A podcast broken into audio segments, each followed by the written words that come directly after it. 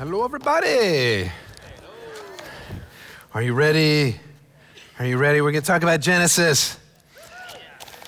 Not the British, but yeah, not the British prog rock band, although I, I like Genesis, that Genesis. No, we're going to be talking in, we're, we're in a three weeks into a series in the book of Genesis, and uh, the book in the Bible. So I'm very excited about that. Um, just a couple of things right up front. Uh, I'm teaching today, and I forgot my Bible. Awesome. And I, I did all the prep. My Bible's like a, a, ESV, English Standard Version. So I left it at home, and I'm like, I'm looking around the church for like an ESV Bible. And, and my daughter and I are like hunting around, and all, there, there, are all these different versions. And we, we found one. That's the, uh, the Holy Bible for Kids. We found one in the Lost and Found. ESV. It is well loved. And Eleanor Weber, thank you. Thank you for lending me your Bible. If you are here or online, uh, come get your Bible when we're done today. But anyway, so that's that's uh, remark one. Remark two: uh, people that know me, uh, they know like I wear a hat when I'm like doing the singing thing, and then I and then my hat for teaching is no hat. That's why like I, have never done that. But uh, Friday, I was emptying the dishwasher, and I brought my head up right under the corner of a cabinet. So I've got this really nice like Harry Potter mark on my forehead. It's a chosen one thing. So, so I'm doing it. I was like, I wonder if I'll ever wear a hat while I'm teaching. And today's the day I have an excuse.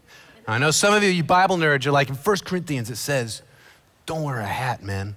But it also says in that same book, greet each other with a holy kiss. And not one person who's told me to take off my hat has ever greeted me with a kiss. so I think I'm on, you know, steady ground here for us to move forward. All right. Enough of that. Today we're talking about what Genesis is talking about, which is image and identity. We talk about that a lot, don't we? We're like fixated on that in our culture. We've got these little phones and we take these selfies all the time. Why? Because we're interested in ourselves. Um, society experts when they're trying to name generations and the current generation gen z which that's the name we've kind of landed on but for a while it was like gee i wonder what this, na- what this generation is going to be called and, and for a while they wanted to call it the duck face generation. It's like what? It's because you know when they do the selfie they make the duck face it's just duck face uh, we are, we are fascinated and fixated with image and identity. Uh, it's all over culture. You know, Lady Gaga's got her songs like uh, Born This Way and Hair. T Swift, she's got the song Me. If we want to bring it back, uh, go old school, Billy Joel's got My Life. And then Sinatra, I did it my way, right? We're into me, we're into identity and image. And uh, it's because every generation, every culture fixates on this because it's about questions that every generation and every culture asks Who am I? Why am I here? We'll enter Genesis 1 and 2. Uh, it talks about that stuff. You might be thinking, what does a 4,000 year old document written halfway across the world in some wilderness have to do with us here right now? Well, let's take a look at some of the things that Genesis 1 and Genesis 2 actually address that we're going to be talking about today. Look at the screen. Where do we come from? What does it mean to be human? How do we form our identity? What's the value of human life? What are we here for? Why is there male and female? What's the purpose of marriage? What is the purpose of community? What is our responsibility to the world around us? How do we relate to God, each other, and the created world? You think this 4,000 year old document doesn't have anything to say to us? It's amazing how prescient and poignant the Bible is speaking to things that we are wrestling with at this very moment and in this very place. So we're going to dive in uh, to the text. We're going to be spending most of our time in Genesis chapter 2, but a little bit of it in Genesis 1, verses 26 through 28. And the focus today is going to be about the creation of humans, the creation of man and woman why we're here, how we were created, and why. But a couple of introductory remarks just to remind you when we open the Bible, I want you to picture that you are walking into a library. The Bible is a collection of books by one author, God. He uses different writers along the way. He lets them graciously, he lets them use their voice to tell his story. It's a story about a God who fills, he creates a universe to fill it with his goodness. He creates people to enjoy his presence and take his presence into the world as his image bearing ambassadors and representatives. It's a story about that people believing the lie of a rebellious deceiver. They reject God's goodness. They choose to define for themselves what is good, right, true, and beautiful. And they cut themselves off from the life giving presence of God. They sentence themselves to death and slavery to this deceiver and to their own sin and deception. It's a story about this God then entering into the mess of humanity and rescuing them through his own sacrificial love and then offering to rejoin in relationship with him, to be his people, and then to reform us and reform our image and restore it so that we can again enjoy his presence and take his goodness out into the world. That is the story of the Bible. So even though we're in Genesis 1 and 2, we are talking about that story. That is the gospel of Jesus Christ. We're talking about that. Now, the other thing is, since we're talking about the origin of humanity, some of you in here will be like, ah, like science says one thing and the Bible says another, so there's kind of a conflict. Well, Bill addressed this last week, but there's, there's no, that's just an apparent conflict. It's not a real conflict of substance. Like the Bible is only in conflict with an account of creation or our origin that does not involve a creator. Okay, science tells us the truth about God's world. The Bible tells us the truth with God's word. They work together, right? Just because we have a picture, eh, saying, saying you don't believe the Bible because you have science is like saying I don't believe in paintings because we have pictures. It's kind of dumb, right? they they do two different things. Just because you have a picture of a water lily, like in an encyclopedia, let's look at a, there's a nice picture of a water lily. It's very accurate, right? It caught us uh, a moment in time. There it is. But that doesn't mean that Monet's paintings of water lilies in his garden, right there, are irrelevant, or that those water lilies didn't exist, or that they're telling us something wrong about water lilies. In fact, that painting probably tells us some things that the picture don't about how what, you know, that moment that Monet was there looking at them. All right? So science and the Bible work together. They both reveal more of God's word and God's world to us. So there we go. Enough preamble. We're going to pray, and then we're going to cruise through the scripture with some scenic pullouts now and then. Here we go. Let's pray. Lord God, we thank you that you've given us your word that is true. It recalibrates us, it resets us, um, and it reforms us. So we want to be formed and shaped by the truth of your word today. And we also want to recognize that this world that you have made, it shouts out who you are. You're the God of wonders. The universe declares your majesty.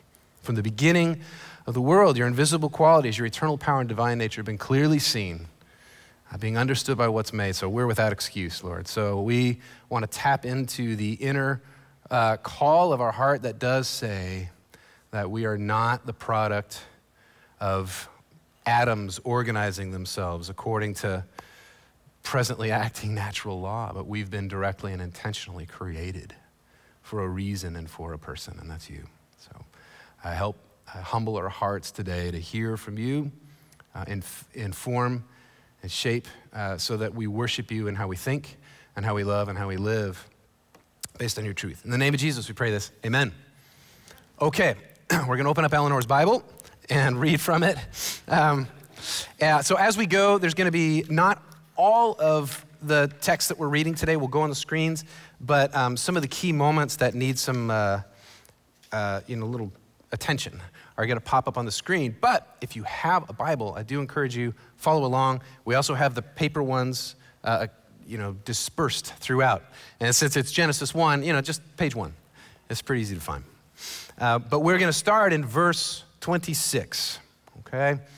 Here we here we go. Here we go. Where are we? Ah, yeah. Water lilies, we did that. Here we go. God said,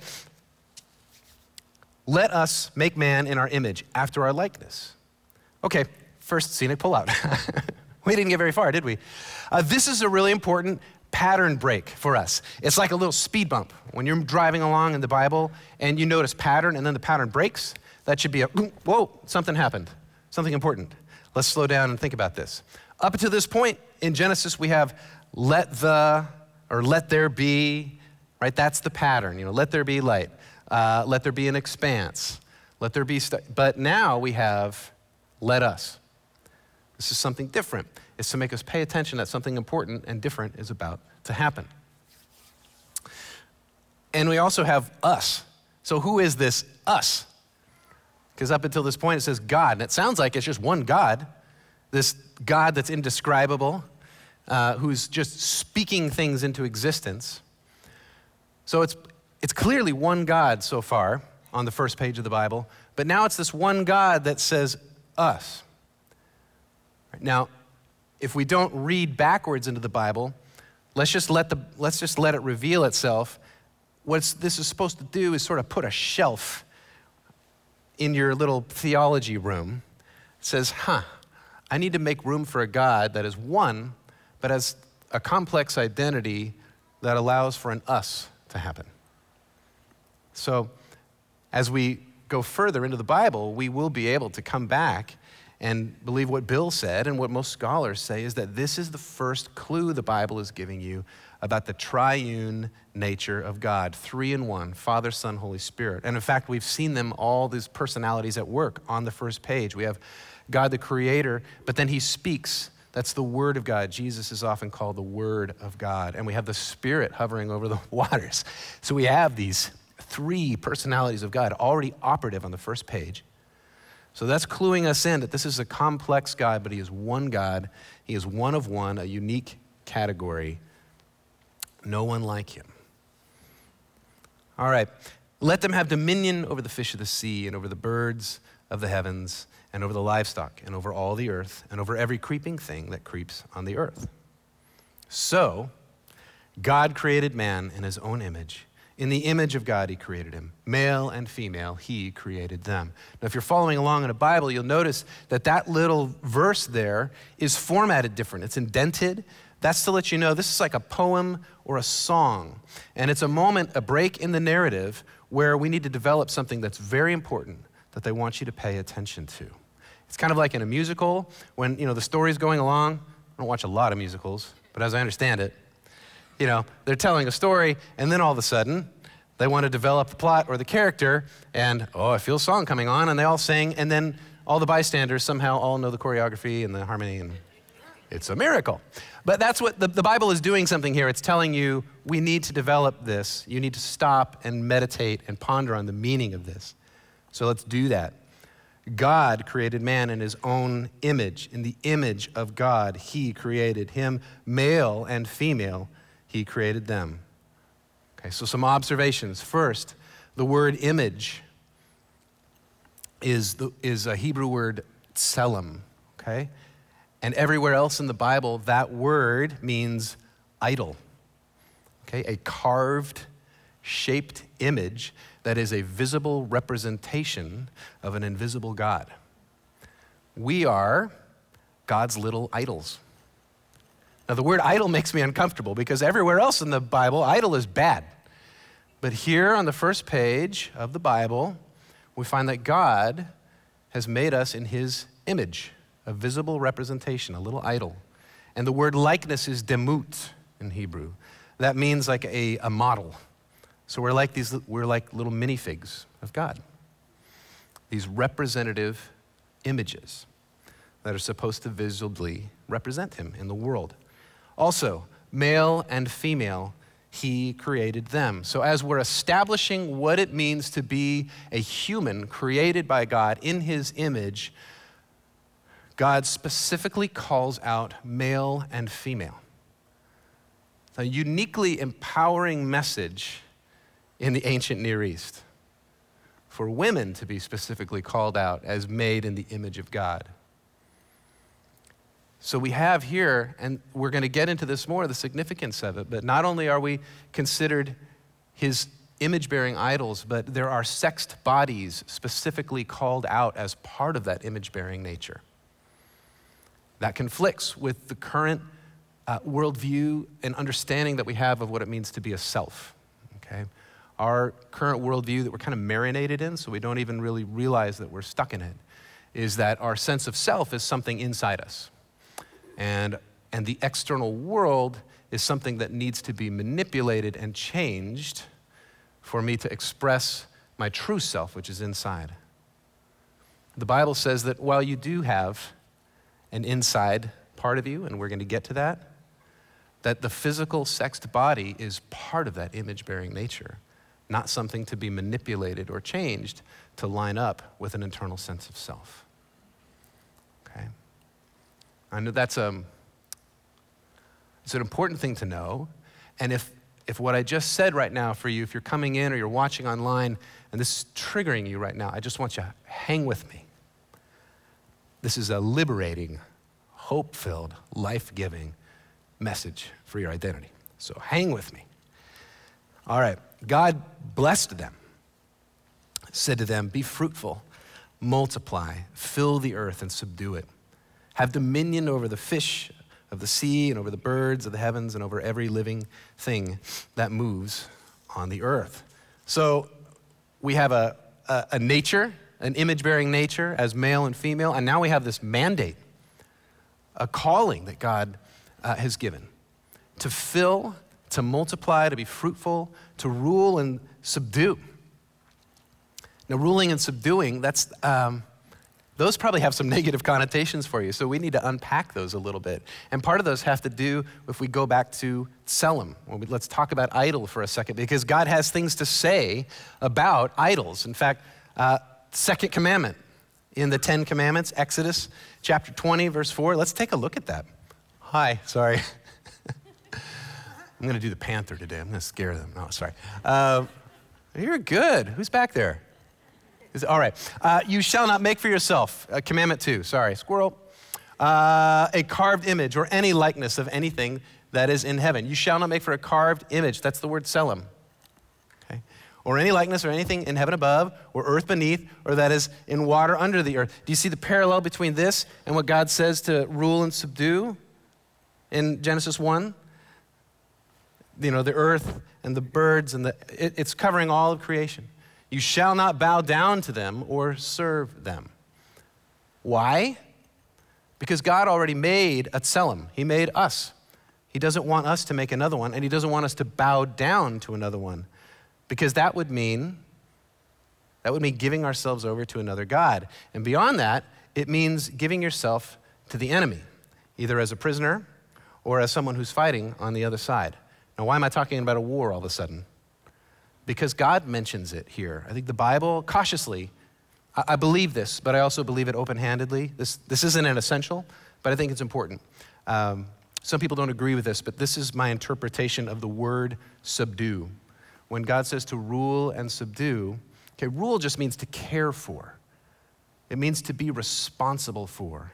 It speaks of love and responsibility, it's a moral call.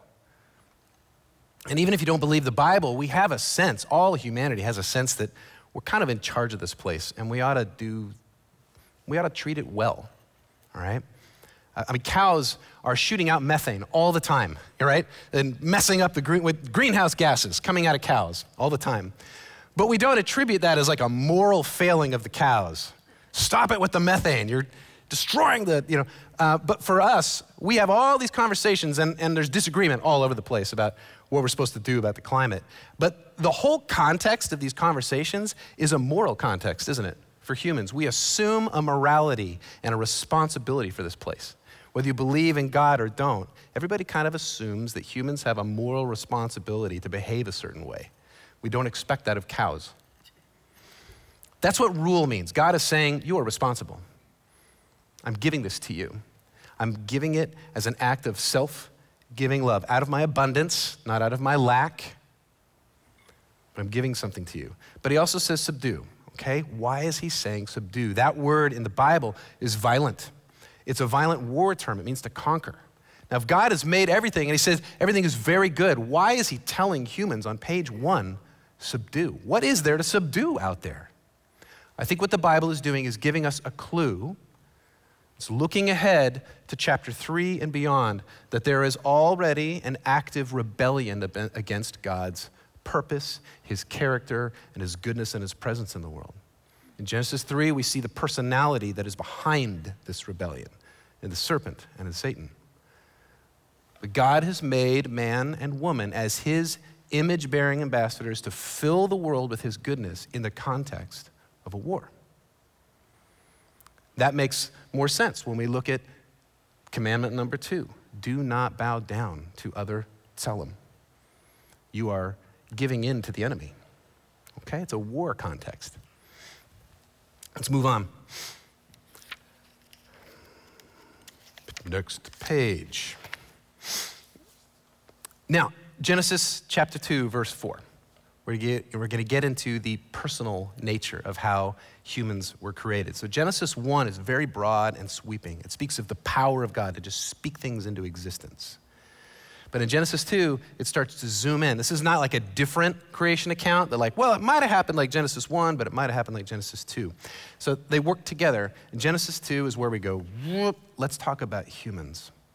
Let's talk about you now and how God made you. And the first clue that we have for that is in verse 4. So these are the generations of the heavens and the earth when they were created in the day that the Lord God made the earth and the heavens.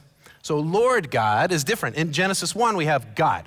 The Hebrew word there is Elohim. So all, the different nations around the area, all the different people groups in the ancient Near East, they all had Elohims. So Elohim isn't a name, it's just a title. It's a title for a spiritual being and a God. So the Babylonians had Elohims. You know, they had Marduk that helped create in a battle as they destroyed um, the chaos waters. And uh, in, a, in the Egyptian creation story, they have the Elohim Ra, and people are created when Ra's eye uh, has tears, and the tears fall down and they become people. All right, so there's all these Elohim out there, and in Genesis 1, we just see there's an Elohim. But we don't really know much about this Elohim other than he's unspeakably power with no rival and he just speaks things into existence. But in Genesis 2, verse 4, we see the Lord God. And in Hebrew, that's Yahweh Elohim. The personal name of God is revealed in chapter 2. Yahweh is the name that God called himself at the burning bush to Moses. And remember, Moses is writing and compiling Genesis for the Israelites as they're wandering in the desert. They've been delivered from Egypt. They're trying to figure out who they are as a people.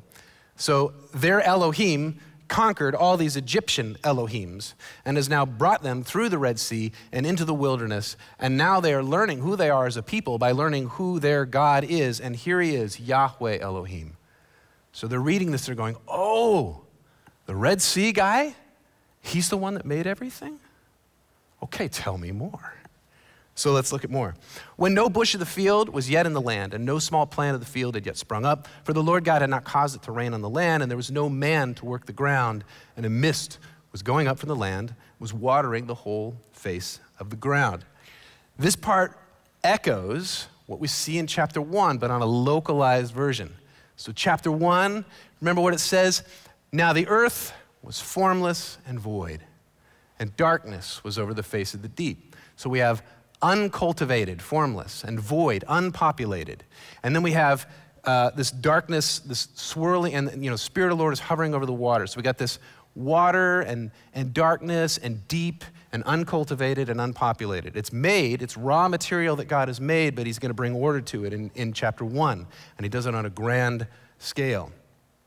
In Genesis 2, what do we have? No bush of the field is yet in the land, no small plant of the field is yet sprung up, for the Lord hadn't caused it to rain in the land. No, uncultivated, no bush, no plant. And, you know, there's no man to work the ground. It's unpopulated, it's unordered. And there's this mist coming up, watering the whole. So there's sort of this water just kind of floating out there. So it's the same pattern as in Genesis 1, but it's zoomed in for us to get really local and personal with a personal God.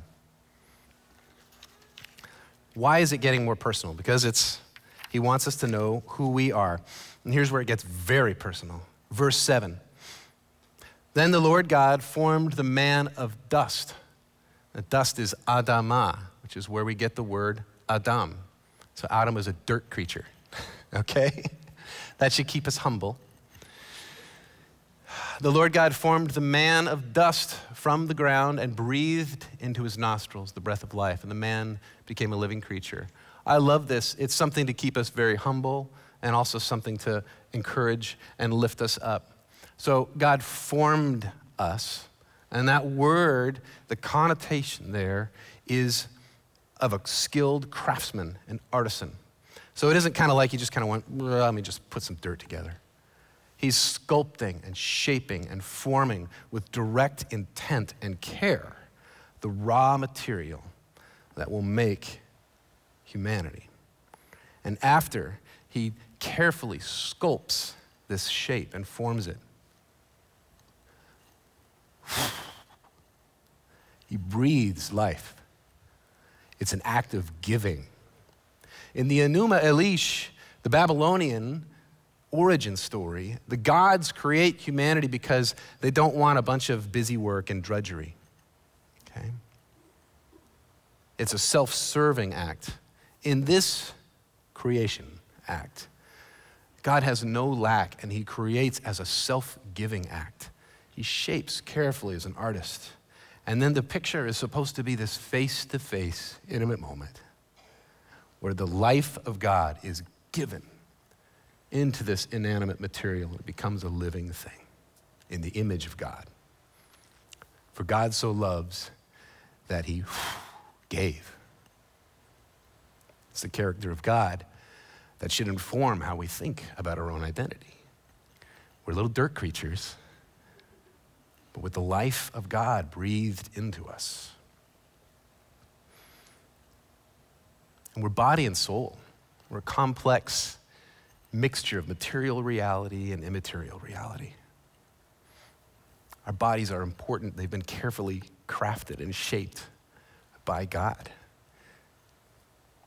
So, as we're wrestling with identity, one of the things we have to reckon with is this thing that we can touch. It's not something that we should carelessly try to manipulate or abuse or alter. We need to reckon with the fact that part of our image bearing nature is that we have a physical body that God has designed and shaped. We'll talk more about that in a little bit. We're going to jump ahead to verse 18. In between 7 and 18, God plants a garden and he puts man in the garden and it's filled with good choices and just one choice that God says, don't do that, it's dangerous, it'll kill you. But the rest of the choices are all filled with life. He puts Adam in there to take care of this place. But then he says in verse 18, it is not good that man should be alone. I will make a helper fit for him. All right, couple words again. Sorry, we're just we're Bible nerding it today. All right. Uh, but these words are important because in Hebrew they might mean something different than you know the emotional attachment we have to certain words. So not good. Oh, well this is good, Tori. By the way, my daughter's trying to follow me and I'm bouncing all over the place. Sorry, thank you, Tori. Um, before we get to Eitzer and the Ged, we're going to talk about not good. Not good is not tov. It's like a functional goodness, okay? It's not like, um, well, like it wouldn't be like, oh, I don't like this water because it tastes like uh, iron. Um, it's more like um, this, this thing isn't good because it leaks. Okay, it's a function thing. Right? It's not like I don't like the pizza. The, the pizza isn't good because I don't like the taste. It's the pizza oven isn't good because it won't turn on and I can't make pizzas. Okay, so when God says it's not good, He's saying it's not functional. This does not work for man to be alone. I will make a helper fit for him. Helper fit. Helper in Hebrew, etzer, it means like assistance in a time of need. And fit means neged, which is corresponding and according to the opposite. So this is different. This isn't like helper, like, hey, Adam needs somebody to help wash the dishes and like cook him some food. Helper, etzer. Etzer in the Bible, God is often called Israel's etzer, and it's so often in the context of dire need in a conflict, military help where Israel calls on God to be the Eitzer and rescue. The idea here is clearly the Eitzer needs to be someone with capabilities and strength that the man, the Adam alone, does not have and will not be able to carry out the image bearing nature and mission of God without an Eitzer, someone who is capable. Right? The picture you should have, maybe, is. Um, well, if you haven't seen Endgame, I'm sorry, I'm going to spoil it for you, Avenger Endgame. But, uh, you know, when Steve Rogers is kind of at, he's been whooped by Thanos and he's about to, he's all alone. And then he gets the little call on his little radio where he says, Hey, Steve, on your left. And then all the good guys show up. That, that's, that's the picture of an Eitzer. People coming with the resources and the help and the power to do what needs to be done. That's an Eitzer, and that's what God is saying man needs something like that. Now, fit, neged, corresponding to the opposite of. It's a kind of a clumsy translation, but it's very important. It goes back to, again, the sexed nature of our embodied nature, corresponding to, yet opposite of. It's like a mirror for man. Somebody who, who works with, but is also different from. And not to be graphic, but we got to go there. Biologically, anatomically, men and women, the way we reproduce, there is a corresponding and opposite build, isn't there? Okay. That's what's being, that's the picture that we're getting here. For man to be able to carry out a mandate that says, be fruitful, multiply, fill the earth with my goodness. He cannot do it alone. It cannot be done as an individual thing. Image bearing is an us thing, not just a me thing. So, for it to happen, it must start somewhere. And so, it must start with a man and a woman, an Eitzer, a Neged, a helper, fit, corresponding to, yet opposite of. This is where we see the foundation of why God has marriage. It is a, a structure designed to create protection and to birth the life of and all other human loves. See, in our church culture and, and also the rest of society, we idolize sexual love. We make it the apex, the end goal. And you haven't really loved until you get there. You know, what base are you on? Right? totally crass, but we, you know, we call it home base. Genesis inverts that.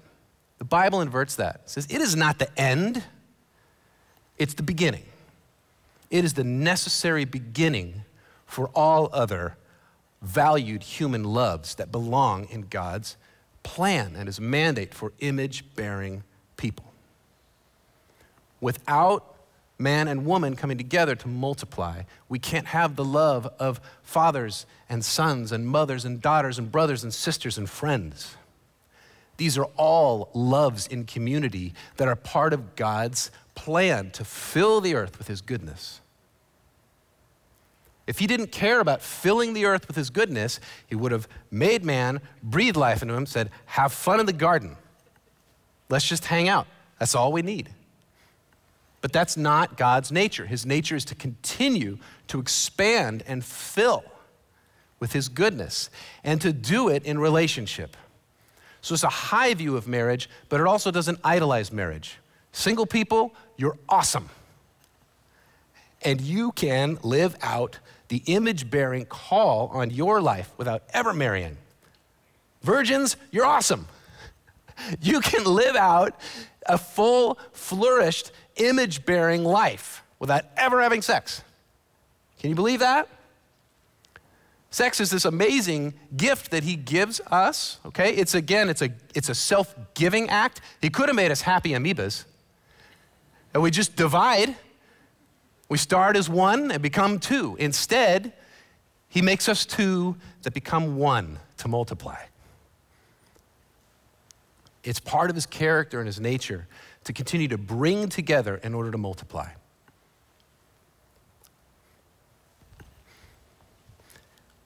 We don't have to be controlled by sex or an idealized version of what marriage ought to be. We can put it in its place within God's plan, within His sovereign plan. Now it becomes a gift given, not a God that we worship. Let's not make marriage and sex a tselem, an idol, an image that we worship. You got images on your phone all the time, and they're telling you, worship me, worship me, worship this ideal. God says, don't. Don't bow down to that. Take my idea for what man and woman and male and female and marriage and sex and love, what that is supposed to be in light of what I have called you to do. Be image bearers. So God causes, causes a deep sleep to fall on the man, and while he slept, he took one of his ribs and closed up the place with flesh, and the rib that the Lord God had taken from man, he made into woman. and brought her to the man. And the man says, This at last is bone of my bones, flesh of my flesh. She'll be called woman because she was taken out of man. That word rib, tsela, it actually it's an architectural term. The only time it's referred to as rib in the Bible is right here. Every other time it's talking about like the planks used in the tabernacle or the pillars in the temple. It's the idea here is sacred space. God lives at temples are a place where God comes to dwell and meet with people. The picture that is being painted here is that our bodies, our lives are not only supposed to be visible representations as idols, but they're supposed to be sacred spaces where God lives and dwells. Man and woman, you are both sacred spaces. Our bodies, our souls our sacred spaces. We cannot separate body and soul and still be human. We have to remember these are essential, integral, inseparable parts of our image bearing nature. Now, when I look in the mirror, I do not say, sacred space. I do not think that. There's all kinds of things about my body. I was like, you know, I could be a little more sacred, God, if you, you know, more here, less there. It doesn't mean you have to be comfortable with your body, but it doesn't mean you have to, it does mean we need to reckon with it. God wants our bodies to be sacred, sacred places where He dwells with us. Genesis 2 ends with a really beautiful picture. It says, Therefore, a man shall leave his father and his mother and hold fast to his wife, and they shall become one flesh. And the man and his wife were both naked and we're not ashamed. So here we see the permanence, the desired permanence of marriage, but also a picture of innocence, purity, total freedom, total security. This is the environment that God creates man in. And he wants us to capture that, to think about that. What would it be like to be totally innocent, totally pure, fully known and loved, fully free, truly free, and secure? Now take that into the world. But as we know, we don't feel that way about our image and identity. I know I don't feel that way uh, because we are, because chapter three is coming next week. A sin and the fall break this pattern. And we find ourselves living more in a cursed world than a blessed world, feels like. Some of you watching this, uh, you, you are truly struggling with an identity crisis. You hate your body. Some of you, it's, a, it's almost a creepy feeling like you, you are in somebody else's body and you don't belong there you don't connect with how other men and women think and feel and act. You feel uh, disjointed, disconnected.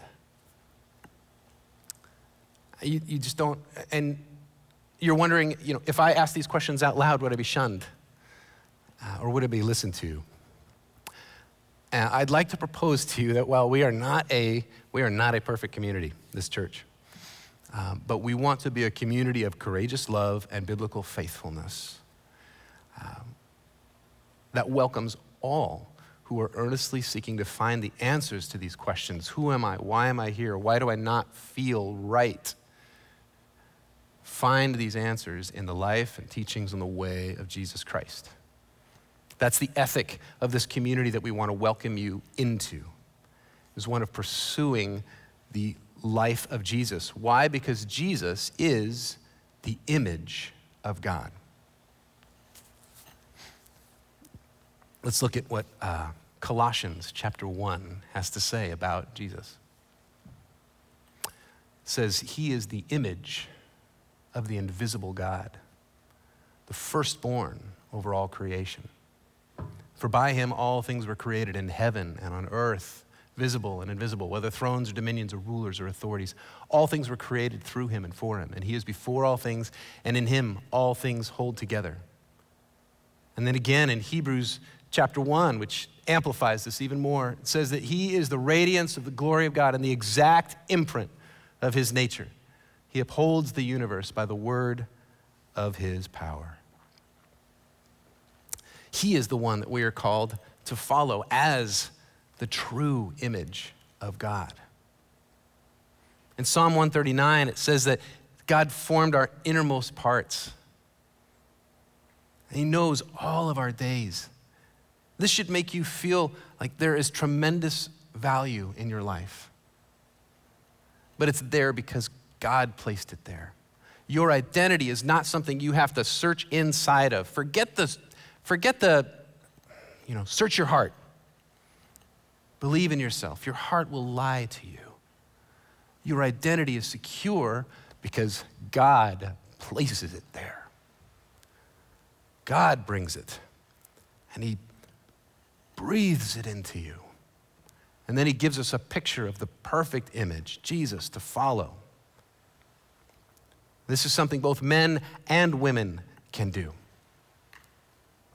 Men, we need you, especially young men. I, I, I, feel bad for you. Like the narrative you have growing up right now is that you're either a, a bumbling idiot or a dangerous predator. It's like those are your two options. Uh, what would you like to be when you grow up? That you know you and you have to shoulder the sins of patriarchy and just live a life apologetic and quiet and get out of the way because you cause a lot of problems. And I just want to say, man, that is not part of the image bearing mandate that God has put on you. You need to live humbly, lead humbly, and courageously. Fulfill God's mission to fill the world with His goodness in the likeness of Christ. And women, you have been told, some of you have been told that you're just fragile trophies or you're dangerous seductresses. Those are not your two options. You are to lead and live courageously and humbly as image bearers of Jesus Christ, following in his pattern. This is for all of us. And this is not easy. This is not easy, but it's right. This message is actually sandwiched between MLK Day and Sanctity of Life Sunday. And I think it's appropriate because if we carry this image of God with us, then it means when we look back and we think about what Dr. King had to say about the value of humanity and the unity of humanity, we all came from a single pair. That's what this says. Not just inanimate objects that happen to organize themselves. We are all brothers and sisters, and the dignity of human life demands that we treat each other with respect, not just reactively, but proactively. Where we see injustice, where we see racial superiority raise its head, we actively work to stamp it out. And we're not afraid if that makes us look like we belong to the political party that we don't like. That's giving in to Satan. He wants you to for not do the right thing because you, wanna, you don't want to look the wrong way. Now you're on his turf. Don't be afraid of being mis uh, being called something that you're afraid of, and then you don't do the right thing. And then when it comes to the life of the unborn and the mother of that unborn, there are women who find themselves with pregnancies that they did not want or did not expect. And both of those lives are powerfully valued by God and they deserve our protection and our advocacy. The mother and the child. And not just in the womb, all the way to the tomb.